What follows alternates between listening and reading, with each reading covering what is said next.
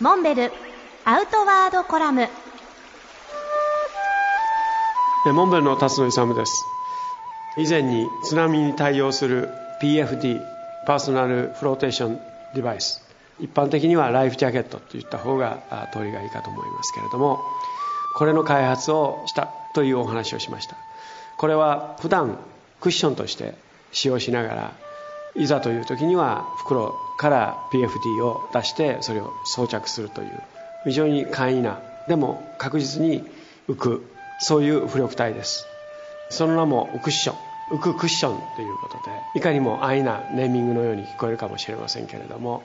あまりストレートな津波のイメージを引きずりたくなかったというのがその理由です。このクッションを先日宮城県の気仙沼の唐桑半島にある唐桑中学校で着衣水泳の訓練があるということでえそこに持ち込んで中学生父兄の方も含めて体験していただきました。最初は皆さん津波の被害を受けた真っ只中の場所なのでトラウマのように水に浸かるということに対して非常に抵抗感を持たれたように見えました、まあ、それでも実際水の中に入ってぷかぷか浮く状況でようやく笑顔も見ることができました。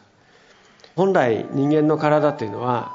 じっとしていれば顔が浮く程度の浮力はあるはずなんですけれども手を挙げたり声を出したりすることでその浮力が失われて沈んでしまう。そこにウクッションの大人用で7.5キロの浮力